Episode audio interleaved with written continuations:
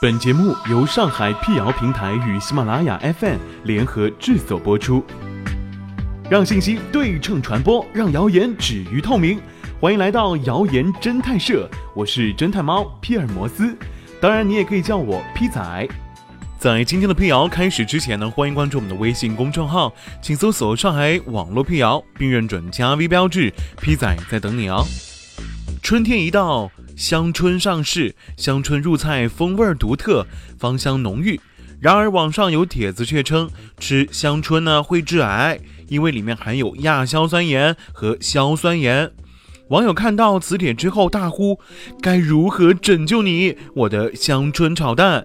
那么香椿真的含有硝酸盐和亚硝酸盐吗？吃了真的会致癌吗？对此，解放日报上官新闻记者咨询了上海市卫计委医院新兴健康讲师团成员、上海市同仁医院营养师刘景。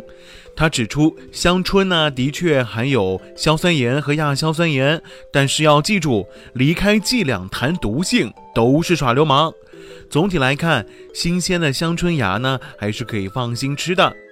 众所周知。亚硝酸盐是致癌物，而硝酸盐主要的危害呢，是在人体内转化为有害的亚硝酸盐。香椿本身的确含有一定量的硝酸盐和亚硝酸盐，但这个含量会根据地区、品种以及生长期的不同而不同。其中发芽期香椿的硝酸盐和亚硝酸盐含量其实是处于最低状态的。随着时间的推移呢，硝酸盐和亚硝酸盐的含量才逐渐上涨，而我们平时食用的也就是香椿芽而已啊。南京林业大学曾经调查过江苏、四川。湖南、湖北、河南和陕西六地的香椿芽中硝酸盐和亚硝酸盐的含量，结果发现六份样品当中亚硝酸盐含量都没有超过国家限定的四毫克每千克的标准上限，硝酸盐含量是从五百毫克每千克到三千毫克每千克不等。根据世界卫生组织和联合国粮农组织规定。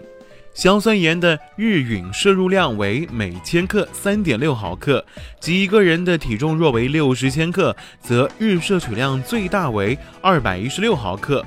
换算可知，理论上吃下一百克的香椿芽，就有可能达到人体每日可摄入硝酸盐的上限。但值得注意的是，香椿炒蛋的菜谱一般是一百克香椿芽和六个鸡蛋。这一盘香椿炒蛋足够一家三口吃。一般情况下，一个人食用那么多的香椿炒蛋的几率并不高。另外，硝酸盐需要在特定的条件下才会转化为亚硝酸盐，而香椿内含有丰富的维生素 C，是对亚硝酸盐的形成有阻断作用的。